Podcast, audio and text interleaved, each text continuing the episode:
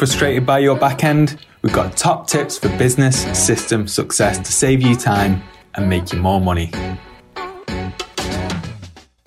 It can be easy to become so caught up in our products and services, how much we love them, that sometimes we can lose focus on what the customer really wants as business owners and as entrepreneurs, we've we've crafted something, we've created something, spent time bringing it to life, and we love what we do. We love our products because the value is so obvious to us.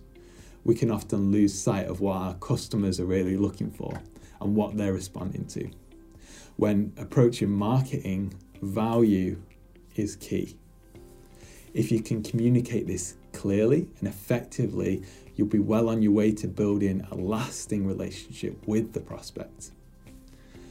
The systems and steps you take when approaching marketing and throughout the marketing process can be absolutely key to making sure that you're able to keep the customer central rather than your own perception of the customer.